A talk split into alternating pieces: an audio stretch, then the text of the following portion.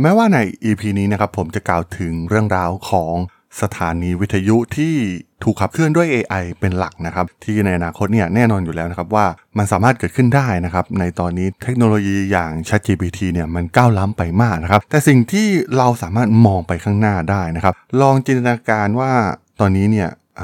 รายการข่าวส่วนใหญ่นะครับแทบจะเอาข้อมูลจากเครือข่ายโซเชียลมีเดียแล้วก็มาเล่าข่าวใหม่นะครับ มาทำคลิปรีโพสต์ จาก TikTok เองหรือว่าใน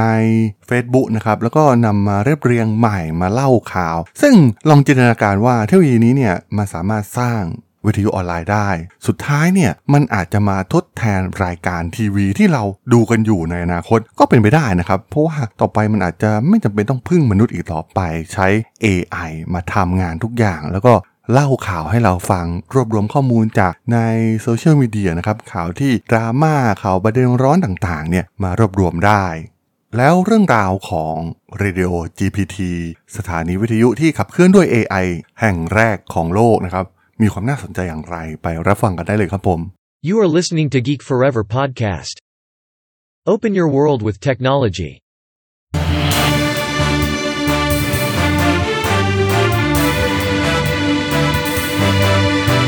This is Geek Daily.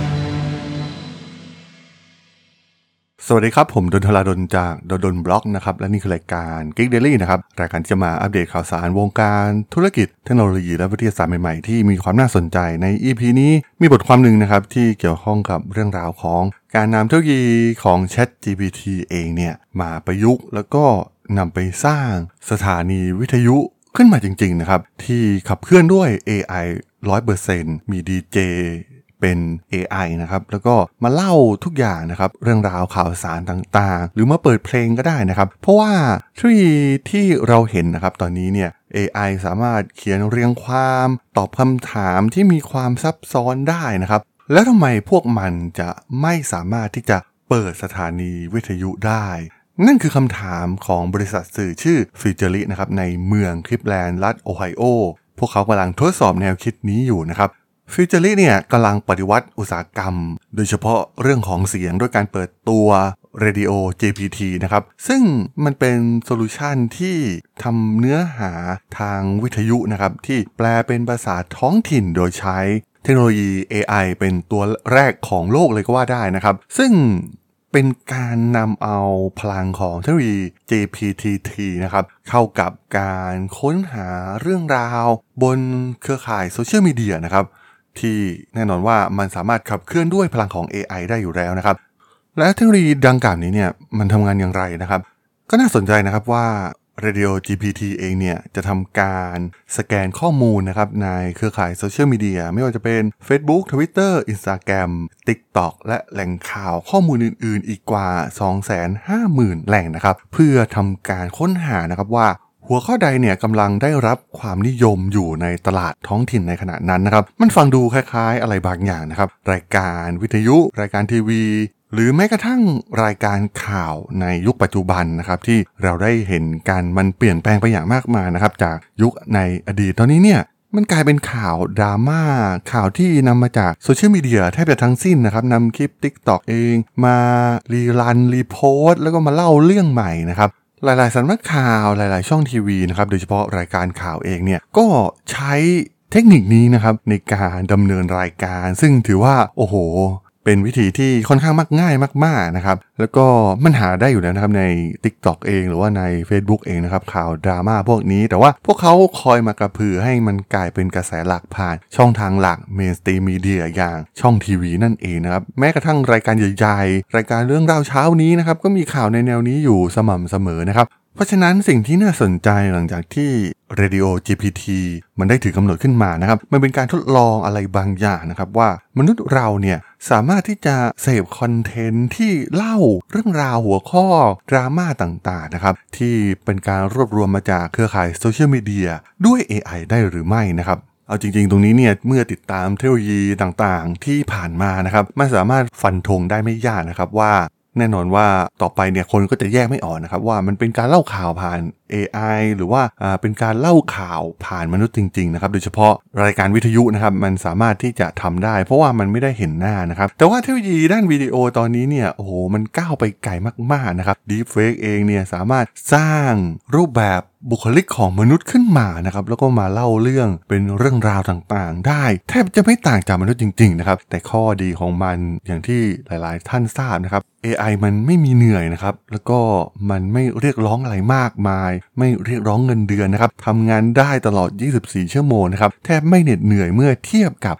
สิ่งที่มนุษย์ทำนะครับ ซึ่งมันเป็นสิ่งที่แตกต่างอย่างมากนะครับ มนุษย์เราเนี่ย เมื่อมีอาการเหนื่อยล้าเนี่ย ประสิทธิภาพในการทำงาน โดยเฉพาะ การทำงานที่ใช้ความคิดสร้างสารรค์ หรือว่าต้องทำงานหนักๆอย่างนี้เนี่ยมันทำให้ประสิทธิภาพเนี่ยลดลงไปได้นะครับ แต่ว่า AI เนี่ยมันไม่มีทางลดประสิทธิภาพของมันได้นะครับ มันมีแต่จะเก่งขึ้นเรื่อยๆนะครับผ่านการเรียนรู้ผ่านการฝึกฝน training model ต่างๆ ที่เข้ามารวมถึง ข้อมูลที่มีมากมายมหาศาลนะครับ คนเนี่ยอย่างมากทีมข่าวทีมโปรดิวเซอร์เนี่ยก็สามารถไปสืบสอบมาได้ไม่กี่ข่าวหรอกครับ ดูจากเทรนว่ามันเกิดอะไรขึ้นนะครับ แต่ว่า AI เนี่ยโหมันมองไปภาพใหญ่มากๆ มองข่าวไปทั่วโลกนะครับ อย่าง Radio GPT เนี่ยสามารถมีแหล่งข่าวที่มันสามารถเข้าไปอ่านแป๊บเดียวนะครับ250,000 แหล่งได้ภายในระยะเวลาเพียง ไม่กี่นาทีเพียงเท่านั้นนะครับ มันสามารถ summary สรุปอะไรต่างๆ ได้ดีกว่ามนุษย์ทำอยู่แล้วนะครับ แน่นอนว่าอาชีพ content creator เนี่ยก็ถือว่าจะได้รับผลกระทบไปเช่นเดียวกันนะครับ เพราะว่ามันไม่ใช่เพียงแค่สามารถพูดออกมาแล้วก็เล่าข่าวอะไรออกมาทำนองนี้เพียงอย่างเดียว มันสามารถสร้าง content อื่นๆ ได้เช่นเดียวกันนะครับ สร้างอย่างที่เราได้เห็นข่าวก่อนหน้านี้ การเขียนข่าวในตอนนี้นะครับ ก็มีสำนักข่าวใหญ่ๆเนี่ยเริ่มใช้เทคโนโลยีอย่าง ChatGPT เนี่ยเข้ามาลองทดสอบเขียนแล้วนะครับ บางครั้งเนี่ยผู้อ่านแทบจะไม่รู้ด้วยซ้ำว่า สิ่งที่พวกเขากำลังอ่านอยู่เนี่ยเป็นสิ่งที่มนุษย์เป็นคนสร้างสรรค์ขึ้นมาหรือว่า AI เป็นคนสร้างสรรค์ขึ้นมานะครับ เพราะฉะนั้นเนี่ยมันก็สามารถที่จะสร้างสรรค์สิ่งอื่นๆ ได้อีกมากมายนะครับ บนแพลตฟอร์มดิจิตอลเพราะว่าตอนนี้เนี่ยมันสามารถทำได้ทั้งข้อความทั้งรูปภาพ ทั้งวิดีโอนะครับ รวมกันทุกอย่างทุกองค์ประกอบเนี่ยกลายเป็น content creator ดีๆ นั่นเองนะครับ พวกมันสามารถที่จะทำอะไรบางอย่างที่เป็นขีดจำกัดของมนุษย์เราได้เหนือกว่าอย่างเห็นได้ชัดนะครับ ในหลาย ๆ งานเนี่ยมันก็สามารถทำอะไรแซงหน้าไปได้แล้วนะครับ ซึ่งไม่ต้องพูดถึงงานที่ใช้ความคิดสร้างสรรค์อะไรต่างๆเนี่ยแต่ก่อนเนี่ยคนอาจจะคิดว่า AI มันไม่น่าจะมาทำอะไรที่เป็นสิ่งที่ใช้ความคิดสร้างสรรค์ได้นะครับ แต่สุดท้ายเนี่ยมันก็สามารถเรียนรู้ได้นะครับว่าความคิดสร้างสรรค์ของมนุษย์คืออะไรนั่นเองนะครับผ่านการ train ข้อมูลต่างๆ ที่มีอยู่มหาศาลมากๆนะครับโดยเฉพาะในระบบข่าวปัจจุบัน อย่าง ChatGPT เองเนี่ยก็ได้อานิสงจากข้อมูลในคลาวของทางฝั่ง Microsoft นะครับซึ่งมีข้อมูลอยู่มหาศาลอยู่แล้วนะครับ และที่สำคัญนะครับ ตัวอย่างของ f u t u r e เนี่ย Radio GPT เนี่ยสามารถที่จะแปลเป็นภาษาได้หลากหลายภาษานะครับ แล้วก็มีบุคลิกของเสียงให้เลือกได้มากมาย การจัดดีเจเดียวดีเจแบบคู่หรือว่า 3 คนก็สามารถทำได้นะครับ แทบจะไม่ต้องจ้างพนักงานเพิ่มแต่อย่างใดนะครับ ลองจินตนาการว่าโอ้สถานีวิทยุจริงๆเนี่ยต้องใช้เงินทุนมากมายขนาดไหนนะครับ เมื่อเทียบกับสถานีวิทยุที่จัดผ่าน AI เหล่านี้นะครับ สมมุติผมลองจินตนาการแบบเวอร์เลยนะครับ ว่าตัวอย่างรายการวิทยุออนไลน์ชื่อดัง โดยเฉพาะรายการพวกผีนะครับ ซึ่งตอนนี้เนี่ยมันก็มีรายการดังๆ มากมายนะครับ ในอนาคตเนี่ยเราอาจจะเห็น AI มาเล่าเรื่องผีให้เราฟังก็ได้นะครับ เพราะว่าเขาสามารถไปเรียนรู้เรื่องผีต่างๆ มากมายที่อยู่บนโลกเรานะครับ แล้วก็มาแต่งเรื่องใหม่แล้วก็มาเล่าให้เราฟังก็อาจจะเป็นไปได้นะครับในอนาคต ซึ่งก็ต้องบอกว่าในสายงานนี้นะครับก็เป็นอีกสายงานหนึ่งนะครับ มันไม่ใช่เพียงแค่คลื่นวิทยุเท่านั้นอย่างที่ผมกล่าวไปนะครับ มันคือ content creator ดีๆ นั่นเองนะครับ ที่ต้องเตรียมรับมือกับอนาคตที่อาจจะโดน AI เข้ามาแย่งงานได้นั่นเองครับผมสำหรับเรื่องราวของ Radio GPT ใน EP นี้เนี่ยผมก็ต้องขอจบไว้เพียงเท่านี้ก่อนนะครับสำหรับเพื่อนๆที่สนใจเรื่องราวทางธุรกิจเทคโนโลยีและวิทยาศาสตร์ใหม่ๆที่มีความน่าสนใจก็ สามารถติดตามมาได้นะครับ ทางช่อง Geek Flower Podcast ตอนนี้ก็มีอยู่ในแพลตฟอร์มหลักๆ ทั้ง Podbean Apple Podcast Google Podcast Spotify YouTube แล้วก็จะมีการอัปโหลดลงแพลตฟอร์ม Blockdit ในทุกๆ ตอนอยู่แล้วด้วยนะครับ ถ้ายังไงก็ฝากกด Follow ฝากกด Subscribe กันด้วยนะครับ แล้วก็ยังมีช่องทางหนึ่งในส่วนของ Line add ที่ @Tharadhol t h a R A D H O L สามารถ add เข้ามาพูดคุยกันได้นะครับ ผมก็จะส่งสาระดีๆพอดแคสต์ดีๆ ให้ท่านเป็นประจำอยู่แล้วด้วยนะครับ ถ้าอย่างไงก็ฝากติดตามทางช่องทางต่างๆกันด้วยนะครับสำหรับใน EP นี้เนี่ยผมต้องขอลากันไปก่อนนะครับ เจอกันใหม่ใน EP หน้านะครับผม สวัสดีครับ